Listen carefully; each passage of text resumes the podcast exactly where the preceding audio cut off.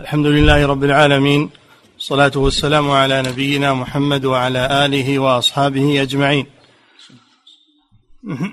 أعطني هذا. كامل كامل.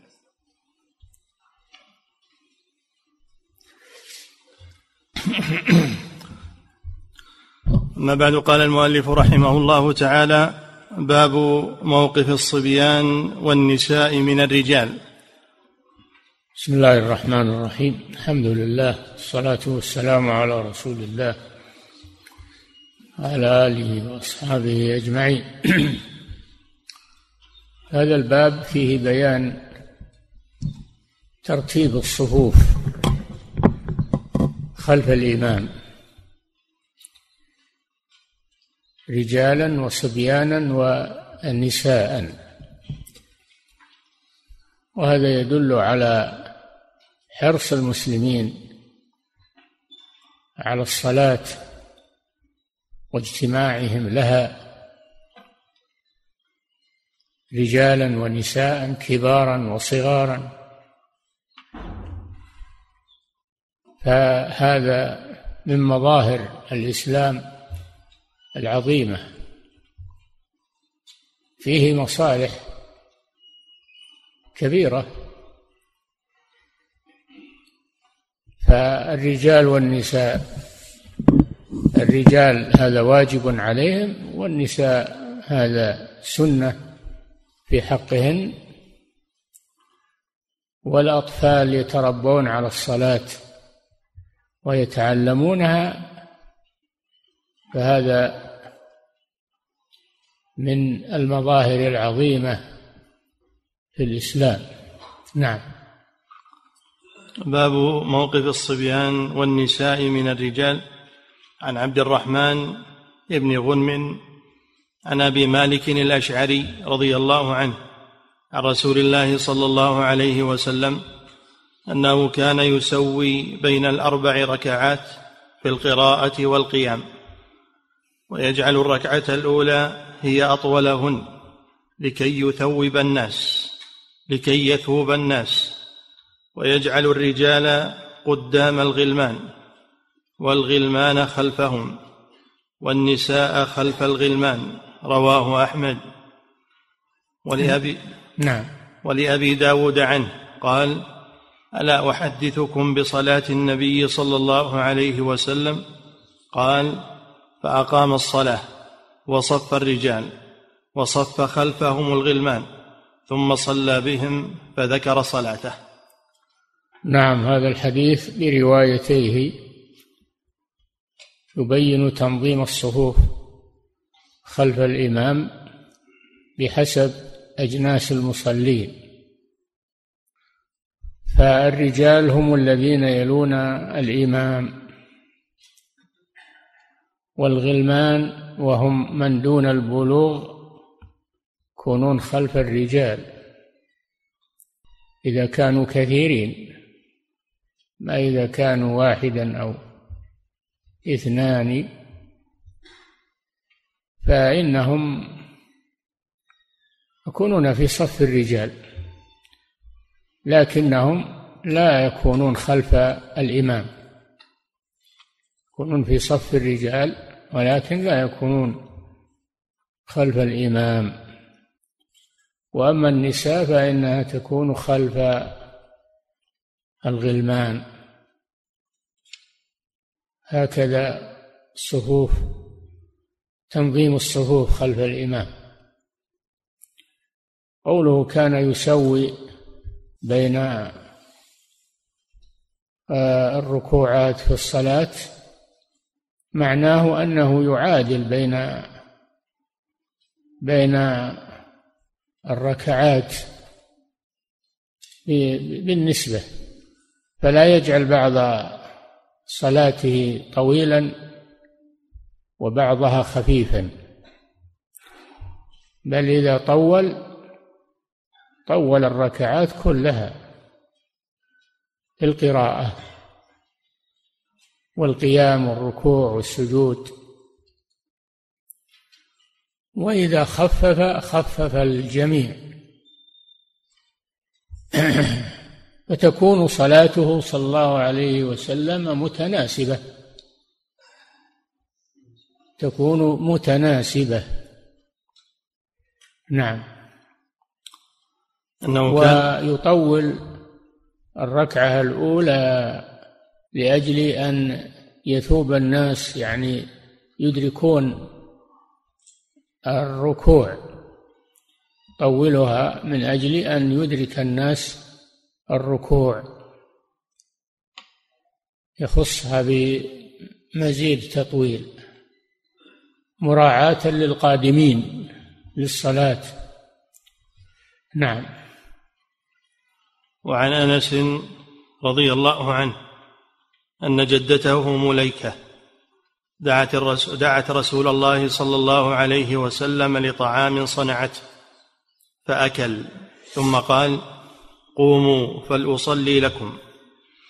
فقمت إلى حصير قد اسود من طول ما لبس فنضحته بماء فقام عليه رسول الله صلى الله عليه وسلم.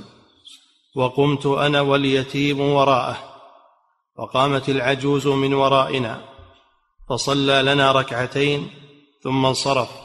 رواه الجماعة إلا ابن ماجه. نعم هذا الحديث فيه فوائد عظيمة. عن جدته الضمير يرجع للراوي وليس إلى أنس يرجع للراوي عن أنس أن جدته مليكة. وقيل يرجع إلى أنس الضمير يرجع إلى أنس بن مالك. فتكون جدته لأمه تكون جدته لأمه. دعت رسول الله صلى الله عليه وسلم إلى بيتها فأجابها صلى الله عليه وسلم. هذا فيه إجابة الدعوة. وفيه حسن خلق النبي صلى الله عليه وسلم وأنه يجيب الدعوة. حتى المرأة إذا دعته فإنه يجيبها. دعته ليش؟ إلى طعام. دعته إلى طعام صنعته له صلى الله عليه وسلم. ضيافة تكريما للرسول صلى الله عليه وسلم وطلبا للبركة والأجر من حضوره صلى الله عليه وسلم في البيت. فلما أكل قال قوموا فلأصلي لكم. يعني صلاة نافلة.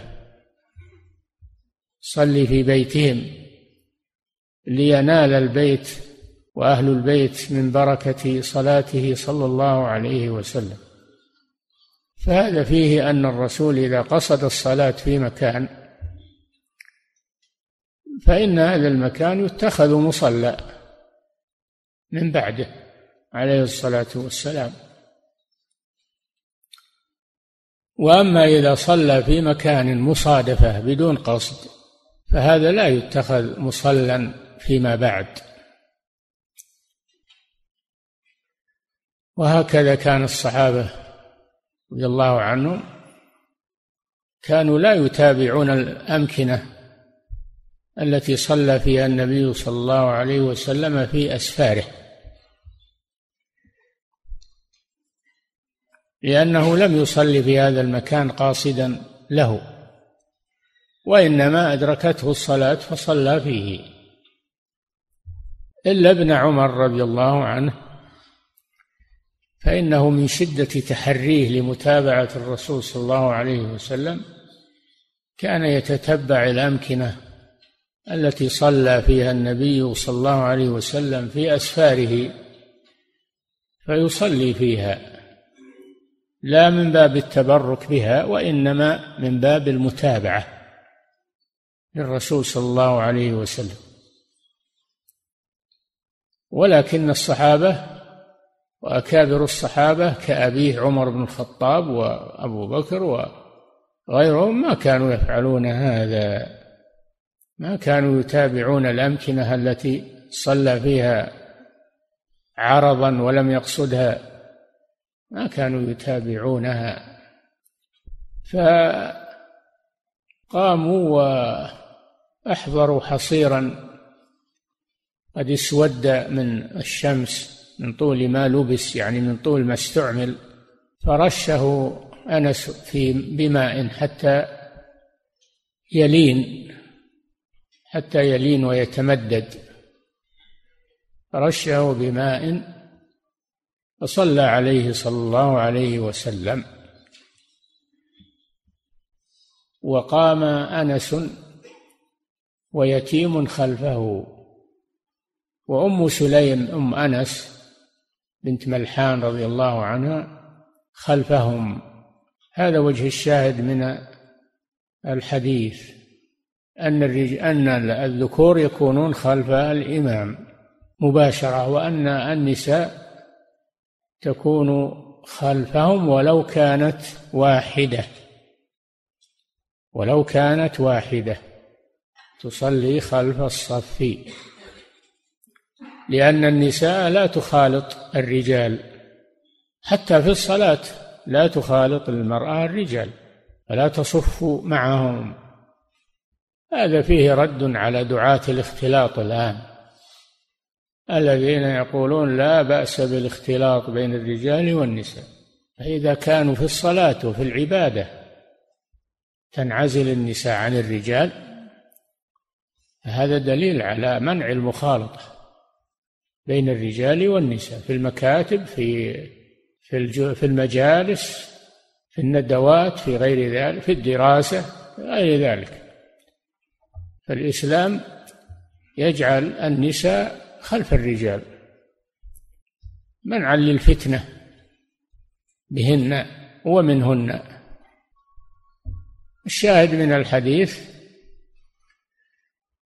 أن الرسول رتب الرجال رتب الصفوف خلفه.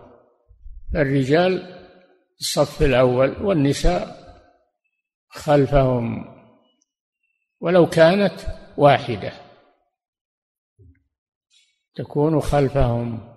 وأما قوله يتيم يعني من دون البلوغ فهذا فيه دليل على مصافة الصبي. وأنه يكمل الصف فيه دليل على مصافة الصبي لأن اليتيم يطلق على من دون البلوغ. فالصغير والصغير والكبير البالغ يكونون صفا خلف الإمام. هذا في نافلة. إذا جاز في النافلة جاز في الفريضة. لأن ما جاز في النافلة يجوز في الفريضة إلا بدليل على الفرق بينهما. وقوله قوموا فلأصلي فلأصلي بكسر اللام. فلأصلي هذه لام التعليل. ويكون الفعل المضارع بعدها منصوبا بأن المضمرة. بعد لام التعليل يسمونها لام كي يعني لكي. وأما إذا روي بالجزم فلأصلي خلفكم فهي لام الأمر. ولام الأمر تجزم الفعل المضارع. ثم لينظر فليمدد بسبب إلى السماء ثم لينظر لينظر وش اللي جزم لينظر؟ ينظر لام الأمر. هل يذهبن كيده ما يغي فهي رويت بأنها لام التعليل ونصب الفعل بعدها وروي بأنها لام الأمر مجزومة فجزم الأمر بعدها. نعم. وعن أنس رضي الله عنه قال صليت أنا واليتيم في بيتنا خلف رسول الله صلى الله عليه وسلم. وأمي خلفنا أم سليم رواه البخاري. نعم هذا مثل الحديث الذي قبله. أن النبي صلى الله عليه وسلم لما زارهم في بيتهم صلى في بيتهم لأجل أن يتخذ مصلاه. صلى الله عليه وسلم مصلى صلي فيه أهل البيت. النوافل والفريضة. إذا صلوا في البيت لعذر إذا صلوا في البيت لعذر عن حضور الجماعة. فهم يتخذون هذا المكان الذي صلى فيه النبي صلى الله عليه وسلم مصلى يصلون فيه تبركا به. هذا إذا قصد الرسول الصلاة في هذا المكان كما ذكرنا فلا يخلط بين الأمرين. المكان الذي قصد الرسول الصلاة فيه والمكان الذي صلى فيه من غير قصد وإنما حضرته الصلاة فصلى فيه. فهذا لا يتخذ مصلى فيما بعد. نعم. وعن أبي هريرة رضي الله عنه قال قال رسول الله صلى الله عليه وسلم خير صفوف الرجال أولها وشرها آخرها وخير صفوف النساء آخرها وشرها أولها. رواه الجماعة إلا البخاري. نعم وهذا فيه أفضلية الصفوف المتعددة خلف الإمام. أيها أفضل؟ أفضلها الصف الأول بالنسبة للرجال. أفضلها الصف الأول بالنسبة للرجال. وفي الحديث الصحيح لو يعلم لو يعلم الرجال ما في ما في النداء والصف الأول ثم لم يجدوا إلا أن يستهموا عليه لاستهموا يعني القرعة يعني يتخذون القرعة أيهم يصير في الصف الأول؟ هذا يدل على فضل الصف الأول الذي يلي الإمام. فالرجال يكونون خلف الإمام والنساء تكون خلف الرجال. وخير صفوف الرجال أولها لقربهم من الإمام ولأنهم يقتدون به يقتدون بالإمام مباشرة. فلذلك حاز الصف الأول هذه الفضيلة. وخير صفوف النساء آخرها وشرها أولها. هذا في دليل على أن النساء تكون صفوفا. تكون صفوفا في الفريضة وفي غيرها إذا اجتمعنا. ولا تصلي كل واحدة منفردة. يجوز هذا لكن الأفضل أن يكن صفوفا.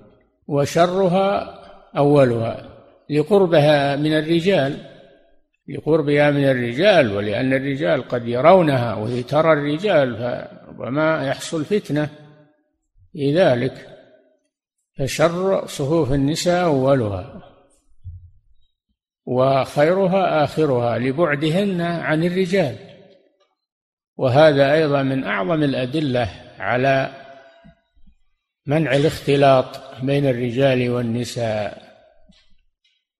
فيه رد على هؤلاء المفتونين الذين يقولون ما في دليل على عدم الاختلاط. هذا ما في دليل لأنهم لا يعرفون الدليل أو يتعامون عن الدليل لأجل هواهم وإلا فالأحاديث واضحة في هذا. قالوا وهذا فيما إذا اجتمع في المكان رجال ونساء. أما إذا صلت النساء وحدها فخير صفوفها أولها لعدم المحذور. أو كان بين الرجال والنساء ساتر مثل ما هو موجود الآن في سواتر يجعلونها. فالنساء لا ترى الرجال والرجال لا يرون النساء زال المحذور حينئذ فيكون خير صفوف النساء أولها وشرها آخرها. نعم. باب ما جاء في صلاة الرجل فذا ومن ركع أو أحرم دون الصف ثم دخله. نعم. صلاة الرجل فذا يعني ليس معه أحد خلف الصف. هذا لا يجوز لا يجوز أن يصلي الإنسان منفردا خلف الصف. هذا هو الفذ. هذه مسألة. والمسألة الثانية في هذا الباب إذا ركع دون الصف ثم دب يعني ركع منفردا خلف الصف ثم دب فدخل في الصف. فهذا جائز لأنه زالت فذوذيته حينما دخل في الصف. نعم. باب ما جاء في صلاة الرجل فذا ومن ركع أو أحرم دون الصف ثم دخله. عن علي في الصف يعني نعم.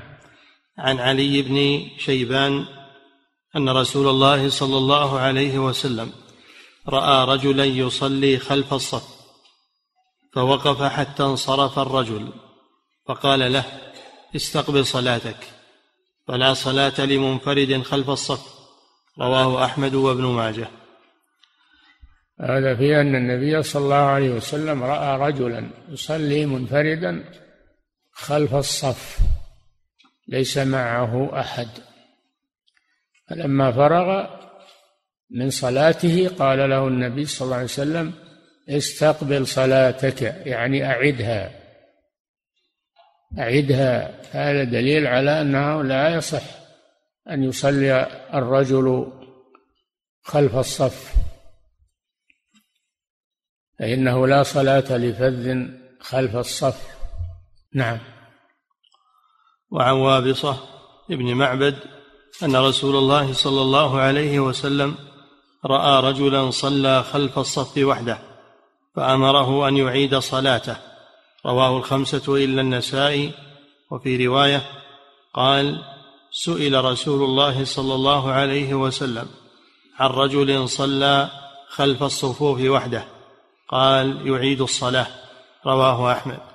نعم هذا الحديث برواياته مثل الحديث الذي قبله أنه لا تصح صلاة الفذ خلف الصف. حتى يقوم معه أحد تزيل فذوذيته. نعم. وعن أبي بكرة رضي الله عنه أنه هذه المسألة الثانية من كبر دون الصف أو ركع دون الصف ثم دب وهو راكع ودخل في الصف. نعم. وعن أبي بكرة رضي الله عنه أنه انتهى إلى النبي صلى الله عليه وسلم وهو راكع فركع قبل أن يصل إلى الصف فذكر ذلك للنبي صلى الله عليه وسلم فقال زادك الله حرصا ولا تعد رواه أحمد والبخاري وأبو داود والنسائي. هذا فيه دليل على أنه لا بأس أن يدخل في الصلاة. قبل أن يصل إلى الصف أو يركع قبل أن يصل إلى الصف بشرط بشرط أن يدخل في الصف ولا يبقى وحده خلف الصف فإنه تبطل صلاته بذلك كما في الأحاديث التي قبله. فأبو بكرة نفيع بن الحارث رضي الله عنه فعل هذا ولم يأمره النبي صلى الله عليه وسلم بالإعادة حينما جاء والنبي صلى الله عليه وسلم راكع فكبر أو ركع ثم دب ودخل في الصف. فلما سلم النبي صلى الله عليه وسلم سأل من الذي فعل هذا؟ قال أبو بكرة أنا. فقال له صلى الله عليه وسلم زادك الله حرصا لأنه ما فعل هذا إلا من أجل الحرص.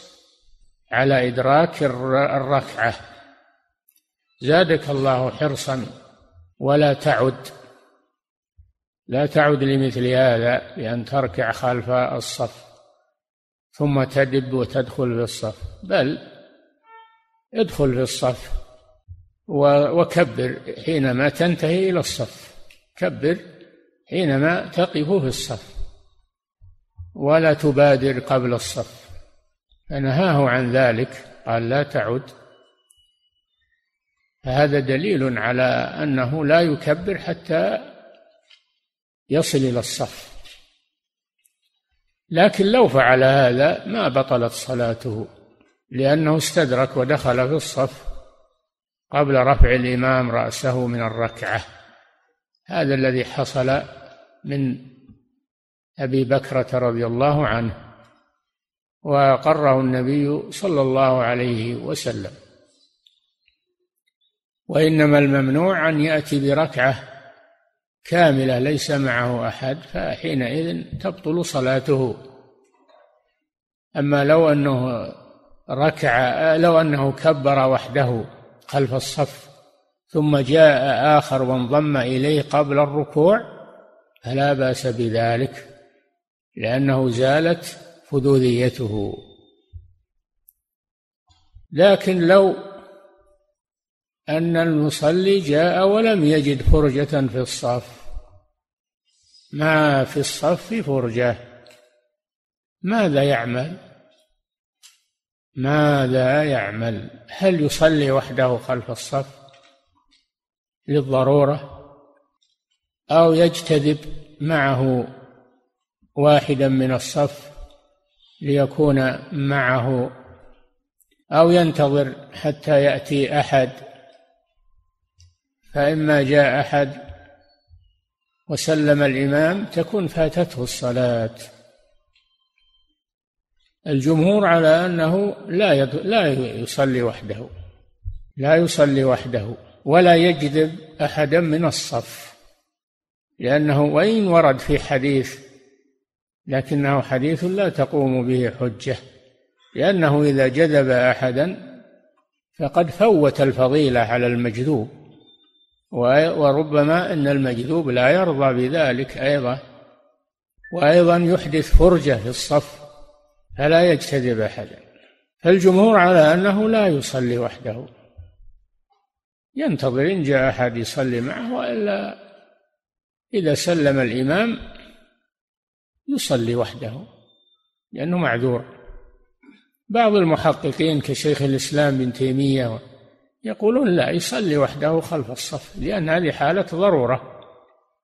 والمصافة واجبة والواجب يسقط بالعجز وهذا عجز عن المصافة. يصح أنه يصلي وحده خلف الصف إذا لم يحصل على أحد يقوم معه. نعم. هذا اختيار الشيخ تقي الدين ولكن الجمهور والذي تقوم عليه الأدلة خلاف هذا القول. نعم. فقال زادك الله حرصا ولا تعد. رواه أحمد والبخاري وأبو داود والنسائي. وعن ابن عباس الذين يرون أنه تصح صلاة الفرد خلف الصف يستدلون بقصة أبي بكرة هذه حيث إن الرسول صحح أول صلاته وهو فد وأما قوله لا تعد قالوا الحديث مروي ولا تعد بكسر العين. بعضهم يرويه ولا تعدو ولكن الرواية المعروفة والمتفق عليها ولا تعد. زادك الله حرصا ولا تعد ولا تعد. يعني لا تعد لمثل هذا الفعل. يكون هذا أمر استثنائي فعله عن اجتهاد منه وأيضا ما استمر خلف الصف وحده بل دخل في الصف. نعم. وعن ابن عباس رضي الله عنهما قال أتيت النبي صلى الله عليه وسلم من آخر الليل فصليت خلفه. نعم. وعن ابن عباس رضي الله عنهما قال أتيت النبي صلى الله عليه وسلم من آخر الليل فصليت خلفه فأخذ بيدي فجرني حتى جعلني حذاءه رواه أحمد. نعم ابن عباس رضي الله تعالى عنهما كان طفلا صغيرا وزار خالته أم المؤمنين ميمونة بنت الحارث زارها وبات عندها لأنه طفل صغير. فجاء النبي صلى الله عليه وسلم يقوم من الليل كعادته عليه الصلاة والسلام. فابن عباس هذا الطفل الصغير قام وتوضأ وصلى مع الرسول صلى الله عليه وسلم لكنه وقف عن يساره. فأداره النبي صلى الله عليه وسلم من وراء ظهره وأقامه عن يمينه أقامه عن يمينه. فهذا فيه دليل على أن موقف المأموم الواحد يكون عن يمين الإمام ولا يكون خلفه. لا يكون خلفه وإنما يكون عن يمين الإمام. في النافلة وفي الفريضة. وفي دليل على أن الحركة في الصلاة للحاجة لا بأس بها. النبي صلى الله عليه وسلم تحرك وأخذ الغلام عن يساره وأداره إلى يمينه. هذه حركة للحاجة. فلا بأس بذلك. نعم. باب الحث على تسوية الصفوف ورصها. وسد خللها. هذا الباب فيه بيان آداب الصفوف خلف الإمام. فالصفوف لها أهمية والعناية بها. أولا أن تعدل الصفوف لا يكون فيها ميلان. هذا متقدم ولا متأخر؟ هذا لا يجوز. وفيه وعيد شديد كما يأتي. ثانيا المراصة بين الصفوف. لا يكون بينها فرج. لا يكون بينها فرج. بل تكون متراصة. حتى يكون المنكب بالمنكب والكعب بالكعب. هكذا. لا يكون بين المصليين أو في الصف فرجة. يدخل منها الشيطان ويشوش على المصلين. فهذا الباب فيه آداب الصفوف والعناية بها. نعم. باب الحث على تسوية الصفوف. تسوية الصفوف. يعني تعديل الصفوف تكون متساوية. نعم. ورصها. ورصها لا يكون فيها فرج. نعم. وسد خللها. أي هو سد سد الخلل هو الرص نعم. عن أنس رضي الله عنه أن النبي صلى الله عليه وسلم قال سووا صفوفكم فإن تسوية الصف من تمام الصلاة. نعم هذا فيه أمر من النبي صلى الله عليه وسلم بقوله سووا صفوفكم. يعني عدلوها. لا يكون فيها ميلان. كيف تعدل؟ بعض الناس يحطون خطوط. لا ما يحط خطوط. هذا شيء هذا شيء مبتدع لكن تعديل الصفوف بأن يكون الكعب محاذيا للكعب والمنكب محاذيا للمنكب. بهذا تتعدل الصفوف ولا حاجة إلى وضع خطوط. لا حاجة إلى وضع خطوط. وأيضا لا حاجة إلى أن المصلي يفحج ويأخذ محل رجلين. أو أكثر بعضهم. هذا شيء مبتدع ولكن المراصة تكون بإلزاق الكعب بالكعب والمنكب بالمنكب بدون فحج. تقاربون. نعم. سووا صفوفكم فإن تسوية الصف من تمام الصلاة. سووا صفوفكم يعني عدلوها. ثم علل ذلك. بقوله فإن تسوية الصفوف من تمام الصلاة. فمن تمام الصلاة يعني من إكمال الصلاة وعدم الخلل فيها. فدل على أن عدم تسوية الصفوف إخلال بالصلاة ونقص في الصلاة. نعم. وعن أنس رضي الله عنه قال كان رسول الله صلى الله عليه وسلم يقبل علينا بوجهه قبل أن يكبر فيقول تراصوا واعتدلوا متفق عليهما. نعم. هذا فيه أن تسوية الصفوف من مسؤولية الإمام لأن النبي صلى الله عليه وسلم كان يلتفت إلى من وراءه ويقول سووا صفوفكم وتراصوا سووها يعني عدلوها. لا يكون فيها ميلان وتراص لا يكون فيها فرج. لا يكون فيها فرج وخلل بين الصفوف. نعم. كان رسول الله صلى الله عليه وسلم يقبل علينا بوجهه قبل أن يكبر فيقول تراصوا واعتدلوا متفق عليهما.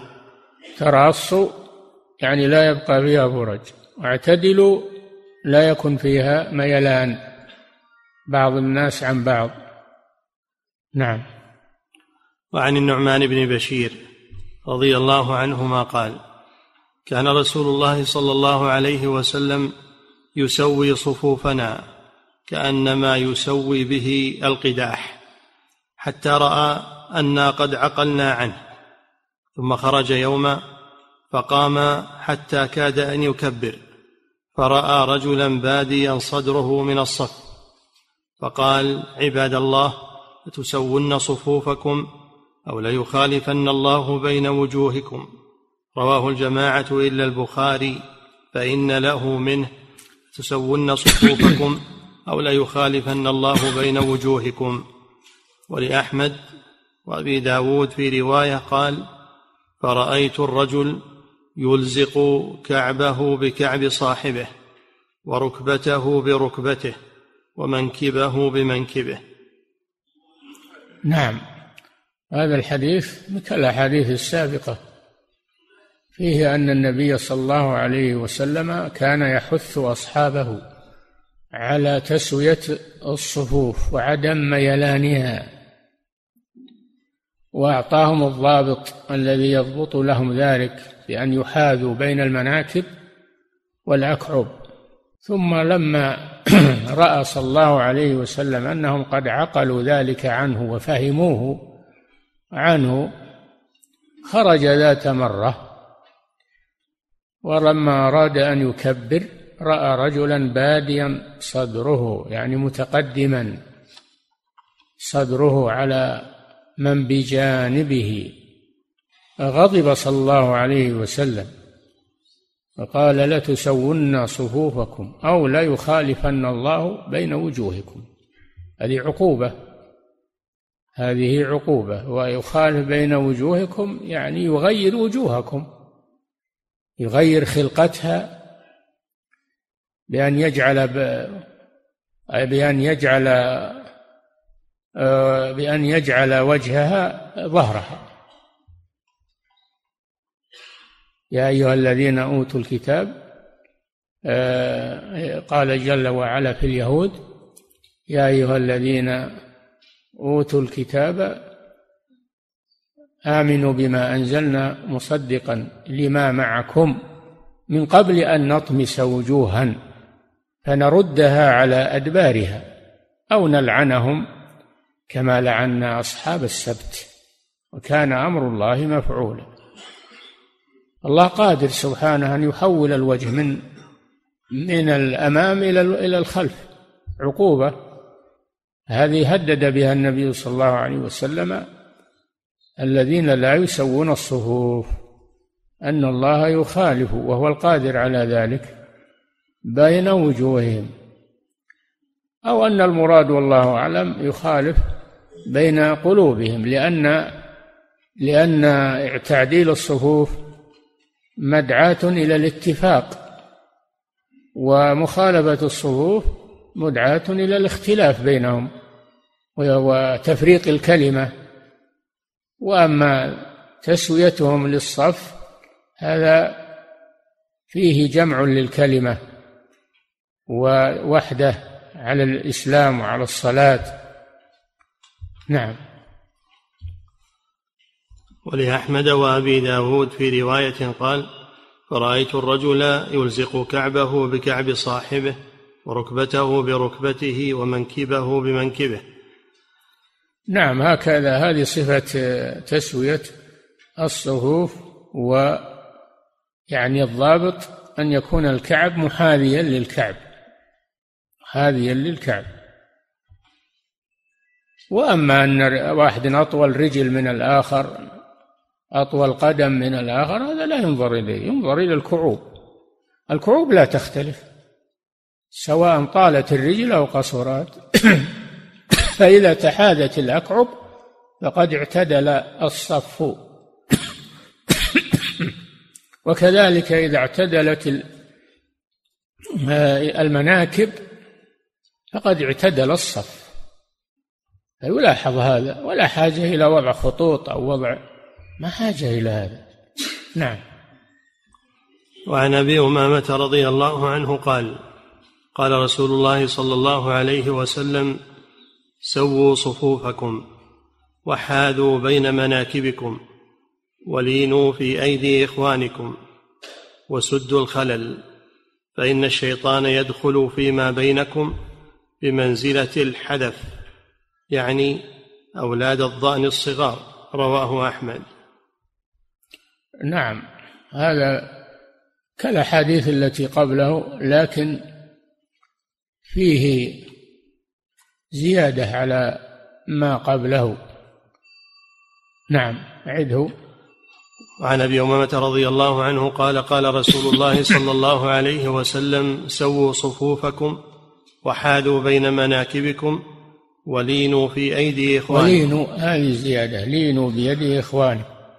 يعني إذا مسكك مسك يدك أخوك وجرك إليه ليسد الخلل فلا يكون عندك تمنع بل لن بيد أخيك.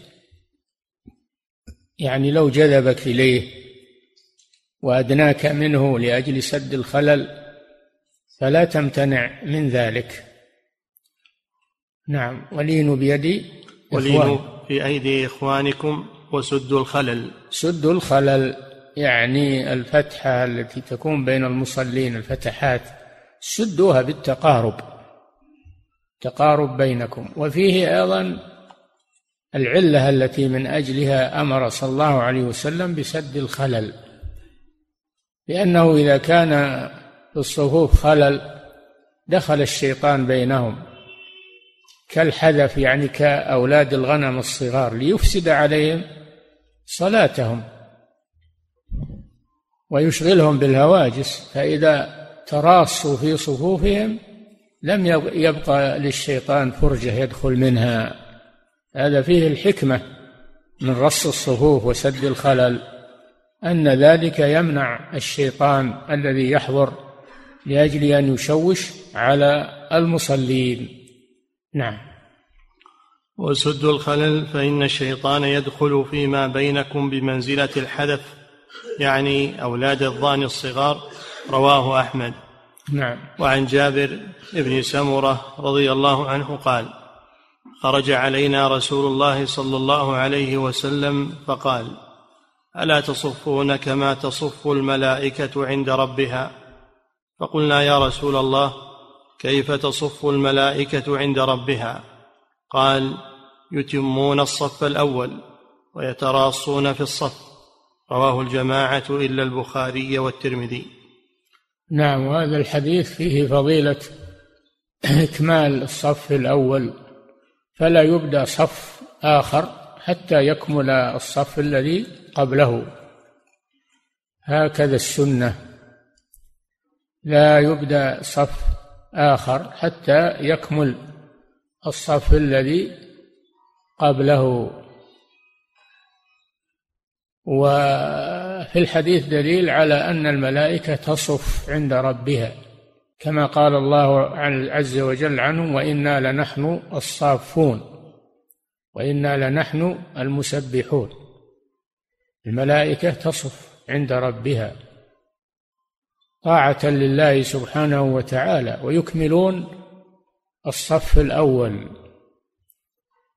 فالله أمر المسلمين أن يقتدوا بالملائكة وأن يصفوا كصفوف الملائكة يكملون صفوفهم الأول فالأول. فهذا من آداب الصفوف أيضا. نعم. وعن أنس رضي الله عنه أن رسول الله صلى الله عليه وسلم قال أتم الصف الأول ثم الذي يليه فإن كان نقص فليكن في الصف المؤخر. رواه أحمد وأبو داود والنسائي. وهذا كالذي قبله أنه يتم الصف الأول. فإذا تم الصف الأول يبدأ الصف الثاني وهكذا. فإن كان نقص يعني هناك هناك صف أنه كامل يكون الأخير يكون الصف المتأخر ولا يكون في الصف الأول أو الثاني. نعم. وعن عائشة رضي الله عنها قالت قال رسول الله صلى الله عليه وسلم إن الله وملائكته يصلون على ميامن الصفوف. رواه أبو داود وابن ماجه. وهذا فيه فضل ميامن الصفوف. فيه فضل ميامن الصفوف. لأن لأن الله وملائكته يصلون على ميامن الصفوف. فمن وقف في يمين الصف محتسبا الأجر فإنه يحصل على هذه الفضيلة أن الله يصلي عليه والملائكة تصلي عليه. الصلاة من الله ثناؤه على عبده. في الملأ الأعلى. الصلاة من الملائكة الاستغفار تستغفر له الملائكة. هذا فيه فضل ميامن الصفوف. ولكن كما سبق أنه لا بد من توسيط الإمام وسطوا إمامكم. فلا يك... يك...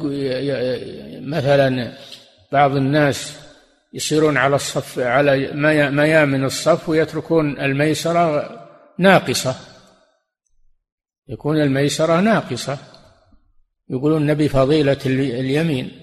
لا فضيلة اليمين هنا يعارضها كراهية نقصان الصف. فتعادل الصفوف.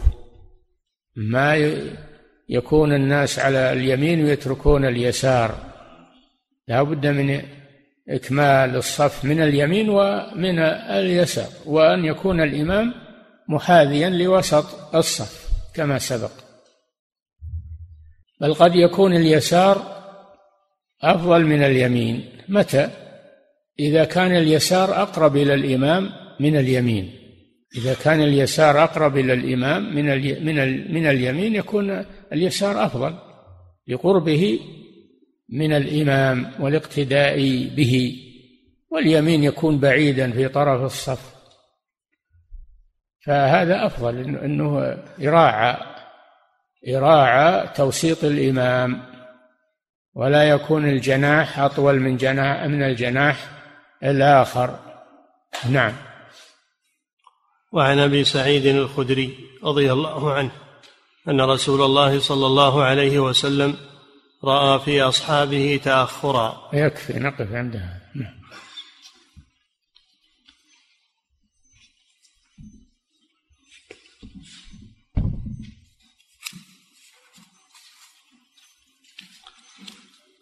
فضيلة الشيخ وفقكم الله. يقول السائل هل يدل حديث جعل الرجال قدام الغل... قدام الغلمان؟ هل يدل حديث جعل الرجال قدام الغلمان أنه لو كان الغلمان قد سبقوا فإنهم يؤخرون ويقدم عليهم الرجال؟ نعم الغلمان ما يكونون خلف الإمام. قوله صلى الله عليه وسلم ليلني منكم أولو الأحلام يعني البالغين أولو الأحلام والنهى يعني العقول. الذين خلف الإمام يكونون من العقلاء ومن العلماء من أجل لو احتاج الإمام إلى من يستخلفه أو يغلق القراءة على الإمام يكون خلفه من يفتح له القراءة. والغلمان لا يقومون بذلك. نعم. أما كونهم في الصف فلا مانع. لكن ما يكونون قريبين من الإمام. نعم. فضيلة الشيخ وفقكم الله يقول هل ورد أن هناك محرمية بين رسول الله صلى الله عليه وسلم وبين أم سليم رضي الله عنها؟ لا ما في محرمية. ما في محرمية. وليست أم سليم وحدها في البيت. كان معها اليتيم ومعها ابنها يا أنس لم تكن وحدها. نعم. فضيلة الشيخ وفقكم الله في قول أنس رضي الله عنه وقامت العجوز من ورائنا ويقصد بالعجوز أمه رضي الله عنها. يقول سمعت من بعض الدعاة من يقول إن من قال عن الأب الشايب أو عن الأم العجوز أن في ذلك إساءة للأدب. فهل في هذا الحديث رد على ما قال؟ إيه نعم. حديث واضح. ولو بالحديث من باب التنقص لها إنما هو من باب الواقع باب الواقع ذكر الواقع. هو بتنقص لها بأنها عجوز. نعم. آلد وأنا عجوز. ما ما هو بعد نقص في في سارة أم إسحاق زوج إبراهيم عليه الصلاة والسلام. نعم. إنما هو بيان للواقع. نعم. فضيلة الشيخ وفقكم الله يقول وهذا بعلي شيخا. قالت أنا عجوز وهذا بعلي شيخا. هذا تنقص. إنما هو بيان للواقع. نعم.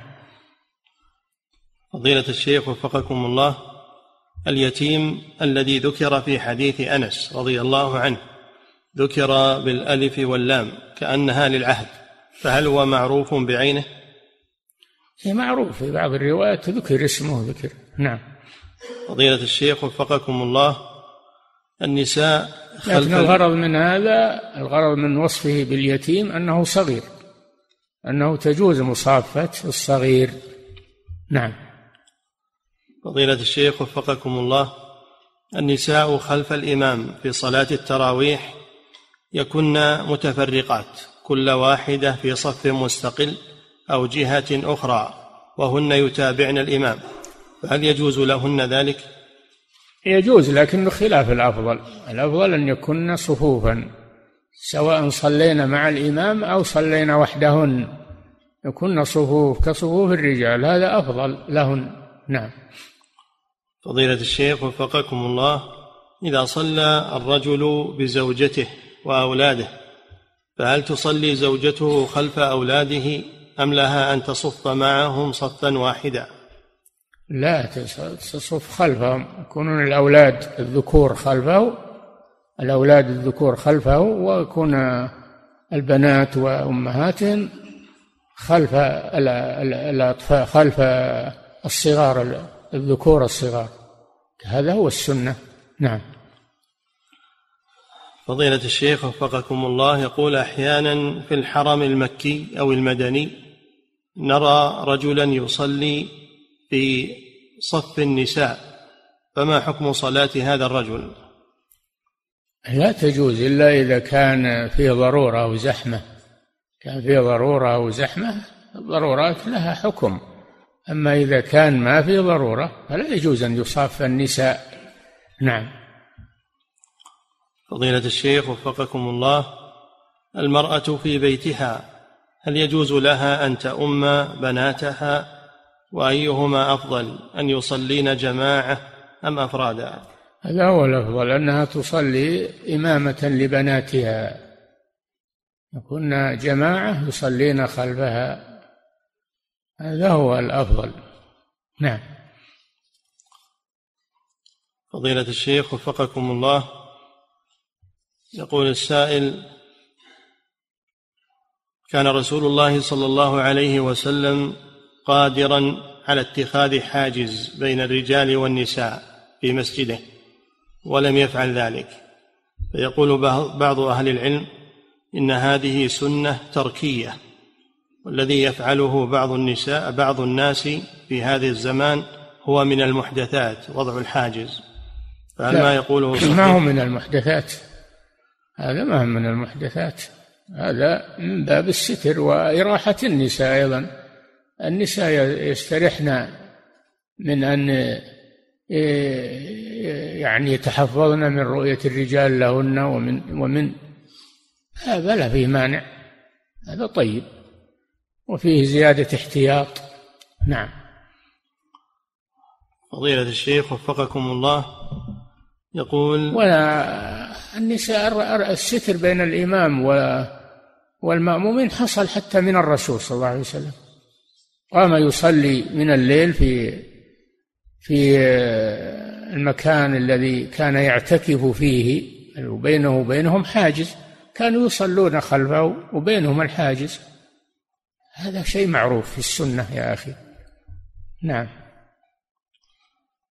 فضيلة الشيخ وفقكم الله يقول إذا كان هناك رجل له رائحة كريهة فهل يجوز له أن يصلي منفردا خلف الصف؟ لا. لا ما يجوز له أن يصلي منفردا لكن يعالج الرائحة بأشياء تزيلها أو تخففها يعالجها.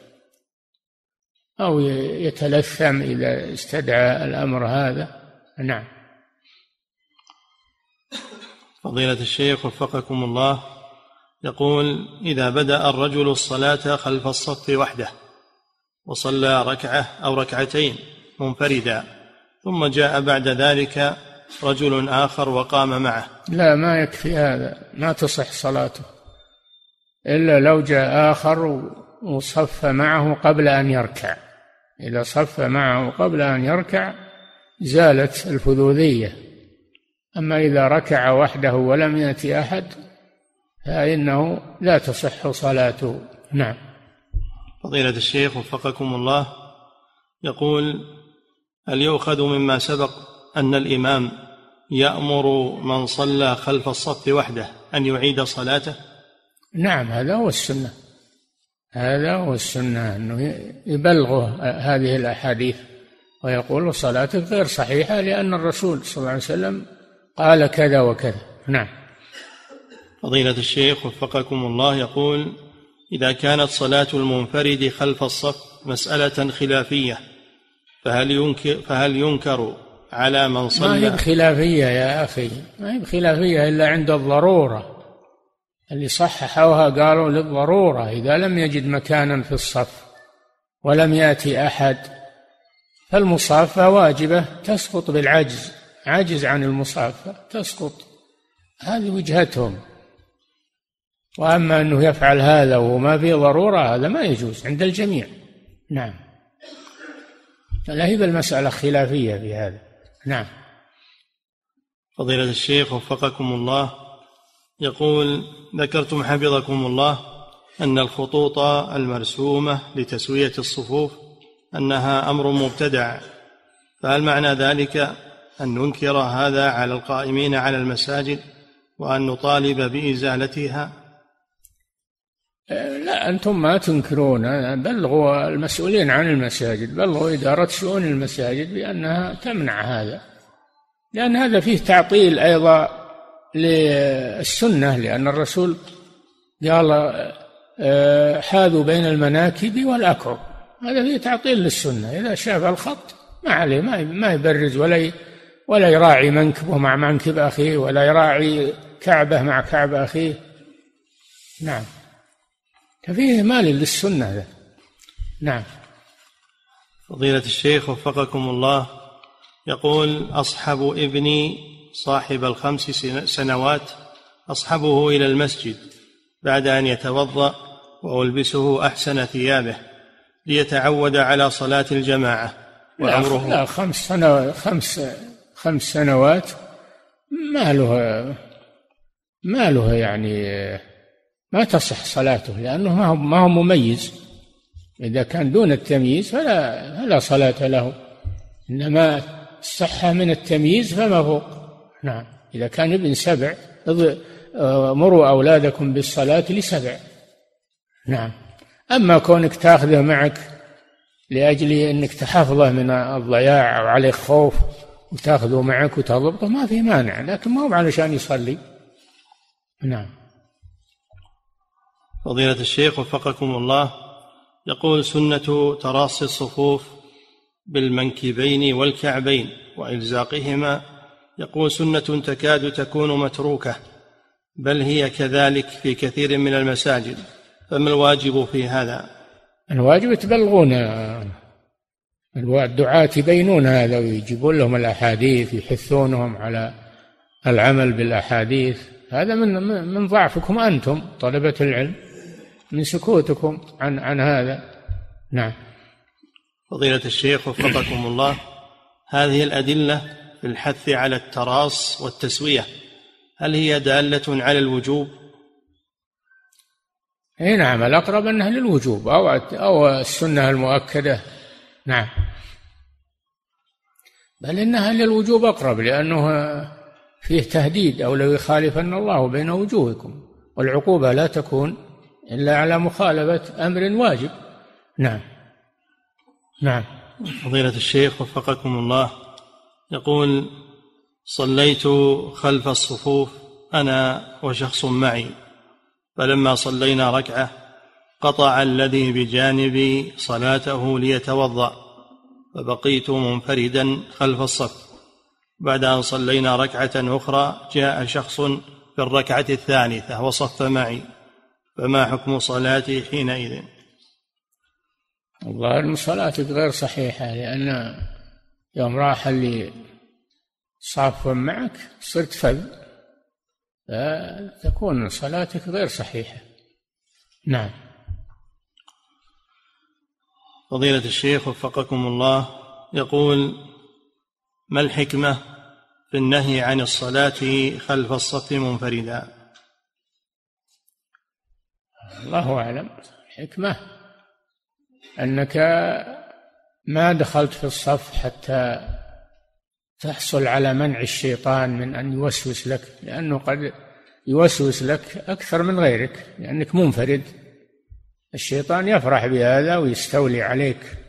نعم. فالحكمة والله أعلم من تراص الصفوف كما في الحديث طرد الشيطان لئلا يدخل مع الفرج. نعم. فضيلة الشيخ وفقكم الله. يقول ما حكم إنشاء صف جديد قبل اكتمال الصف الذي قبله؟ يكره. يكره أنه يبدأ صف جديد قبل إكمال الذي قبله مخالف للسنة. نعم. فضيلة الشيخ وفقكم الله يقول وجود الفرج قدر شبر بين المصلين في صلاة الجماعة ما حكم ذلك؟ وش وش له هالشبر هذا؟ ما ما يجوز. لابد يكون هذا ملتصق بهذا. التصاقا لا يؤذي. التصاقا لا يؤذي لكن يسد الفرجة. نعم. فضيلة الشيخ وفقكم الله يقول ما حكم قول الإمام عند تسويته للصفوف هذه الكلمة وهي استقيموا حيث سمعت بعض أهل العلم أن هذه اللفظة لا تجوز وأنها لم ترد. وش يدري أنها لم ترد؟ هل تتبع الروايات وتتبع الأحاديث ولا بس أنه ما يعرفها؟ يجوز الإنسان ينكر إلا عن تأكد وعن معرفة. هي بمعنى بمعنى ما ورد. نعم. فضيلة الشيخ وفقكم الله يقول في قريتنا مسجد يصلي فيه النساء خلف الرجال دون ساتر. فلما أنكرنا عليهم قال بعضهم هكذا كان الأمر في زمن رسول الله صلى الله عليه وسلم. فما رأيكم بإنكارنا وجوابهم؟ هذا جائز ما في شك إنه جائز. لكن إذا جعل ساتر فلا ينكر. ولو لم يجعل ساتر وتحفظت النساء واستترت فلا ينكر أيضا. نعم. كلاهما جائز الحمد لله. نعم. فضيلة الشيخ وفقكم الله يقول في بعض المساجد يضعون في جوانب الصفوف الرخام على الأرض من أجل خروج المصلين بعد الصلاة. فهل يجوز أن يأتي شخص ويصلي في هذا المكان لإكمال الصف وإتمامه؟ إي نعم إذا لم يجد مكانا يصرف له على البلاط الذي جعل للطريق. يصرف ما يخالف. إذا لم يجد مكانا نعم. كله من المسجد. نعم. فضيلة الشيخ وفقكم الله يقول هناك بعض المصلين يصلي على كرسي ويكون الكرسي متقدما مما يجعل هذا المصلي قد تقدم على غيره فكيف يصنع في هذه الكراسي وأين توضع؟ كراسي ما اتخذت إلا للحاجة أو يصلي على حسب استطاعته صلي على حسب استطاعته لا يكلف الله نفسا إلا وسعها. وهذا إذا حصل في الكرسي تقدم فهو غير مقصود. غير مقصود هذا. نعم. فلا يتشدد في هذا. لكن يحرص على أن تكون الكراسي خفيفة ولائقة ما تكون كبيرة وضخمة. نعم. فضيلة الشيخ وفقكم الله يقول دخل رجل في الصلاة ولم يدرك الصف بعد وأثناء المشي إلى الصف ركع ثم ما زال يمشي راكعا حتى وصل إلى صفه. هل يجوز له هذا المشي وهذا الفعل؟ هذا هذه قصة أبي بكرة هذا هذا موافق لحديث أبي بكر رضي الله عنه وقد أقره النبي صلى الله عليه وسلم. نعم. ولكنه يبكر بدل ما أنه يتأخر حتى يبكر للصلاة. ولكن لو فعل هذا ما ينكر عليه. ما دام دخل في الصف وفي الركوع ما ينكر عليه. نعم. فضيلة الشيخ وفقكم الله يقول إذا كانت الصفوف مكتملة ولم يوجد مكان فهل للمأموم أن يتقدم ويكون عن يمين الإمام؟ اي نعم إذا تمكن من الدخول عن يمين الإمام يدخل عن يمين الإمام. نعم. فضيلة الشيخ وفقكم الله يقول ما المقصود بإلزاق الكعب بالكعب؟ هل هو الإلصاق أم المراصة؟ هو الإلصاق هو الإلصاق. ما يكون بينهم فرجة؟ نعم. فضيلة الشيخ وفقكم الله يقول أيهما أفضل في صلاة الجمعة. الصف الصف الأول البعيد عن الإمام أو الصف الثاني ويكون قريبا من الإمام. لا الصف القريب من الإمام أفضل. قريب من الإمام أفضل من البعيد. نعم. فضيلة الشيخ وفقكم الله في قول الرسول صلى الله عليه وسلم لأبي بكرة لا تعد. يقول هذا نهي هل يقتضي بطلان الصلاة معه؟ ما الرسول ما أمره بالبطلان ما أمره بالإعادة. قال لا تعد فقط. ولم يأمره بالإعادة. نعم.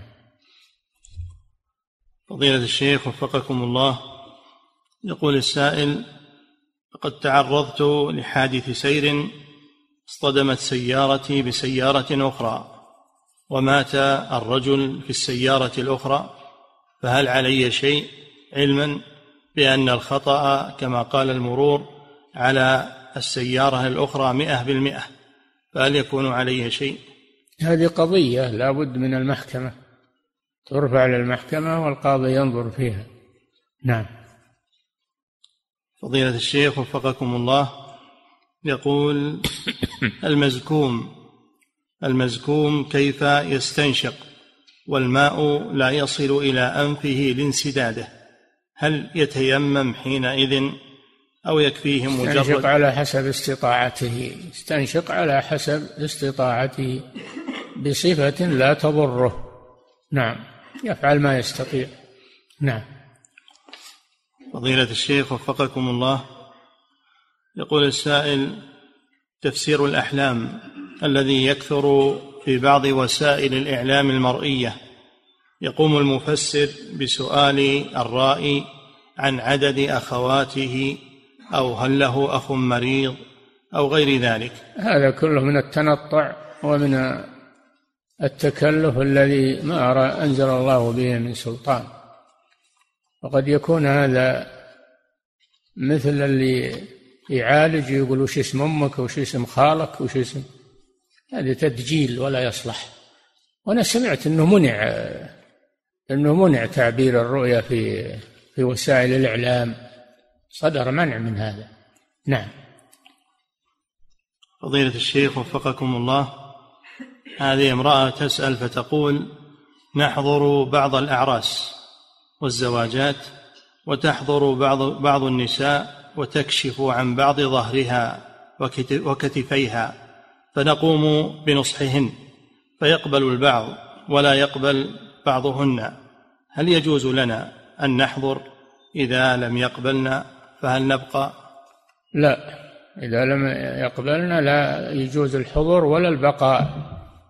إذا لم يمتثلن ما يجوز لكن البقاء بل يجب عليكن الانصراف حتى يرتدع صاحب المكان الذي لم ينكر هذا. نعم.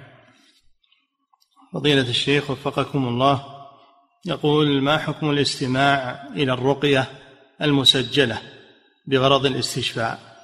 ما تصير رقية ما تصير رقية الرقية تكون مباشرة من الراقي للمرقي.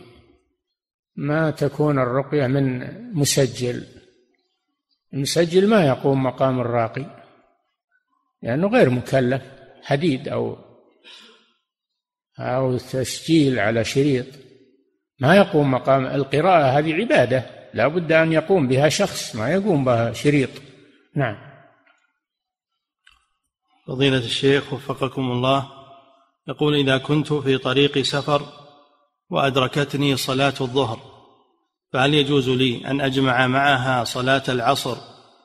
إذا كنت سأصل إلى منطقتي قبيل صلاة العصر؟ الجواز يجوز. ولكن الأولى أنك تأخر صلاة العصر تصليها في البلد. هذا هو الأولى والأفضل ولو أنك جمعت. لا بأس لأنك ما تدري ما يعرض لك ربما يعرض لك شيء يحول بينك وبين الوصول. نعم.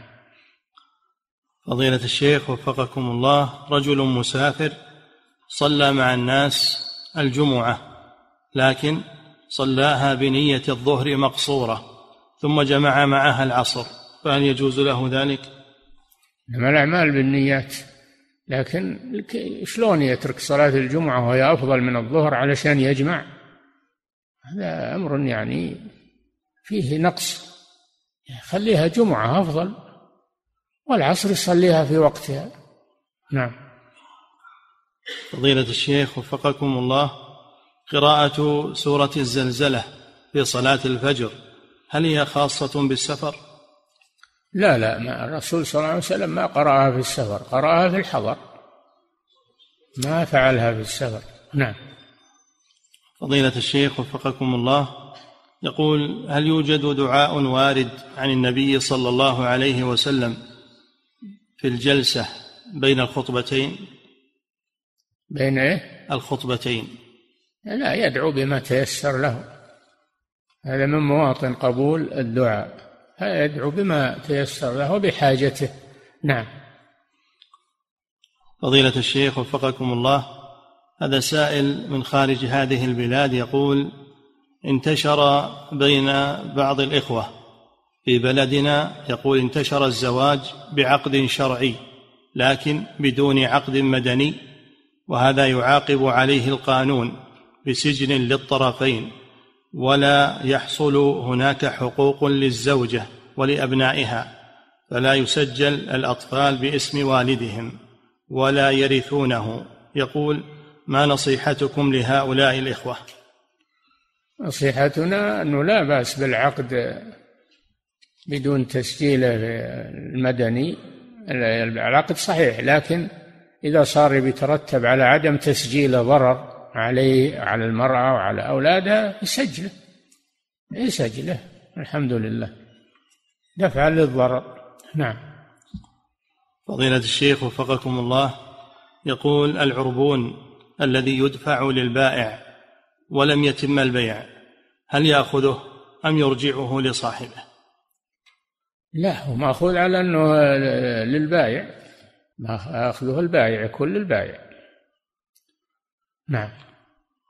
فضيلة الشيخ وفقكم الله يقول السائل أهداني أبي ساعة لديه وذلك لعدم حاجته لها فهل لي أن أقبلها علما بأن لي إخوة وقد أعطاني إياها لأن ساعتي ليست بجديدة؟ لا ما دام لك إخوة لا لا تقبلها حتى يعطي إخوانك مثلها. نعم. فضيلة الشيخ وفقكم الله.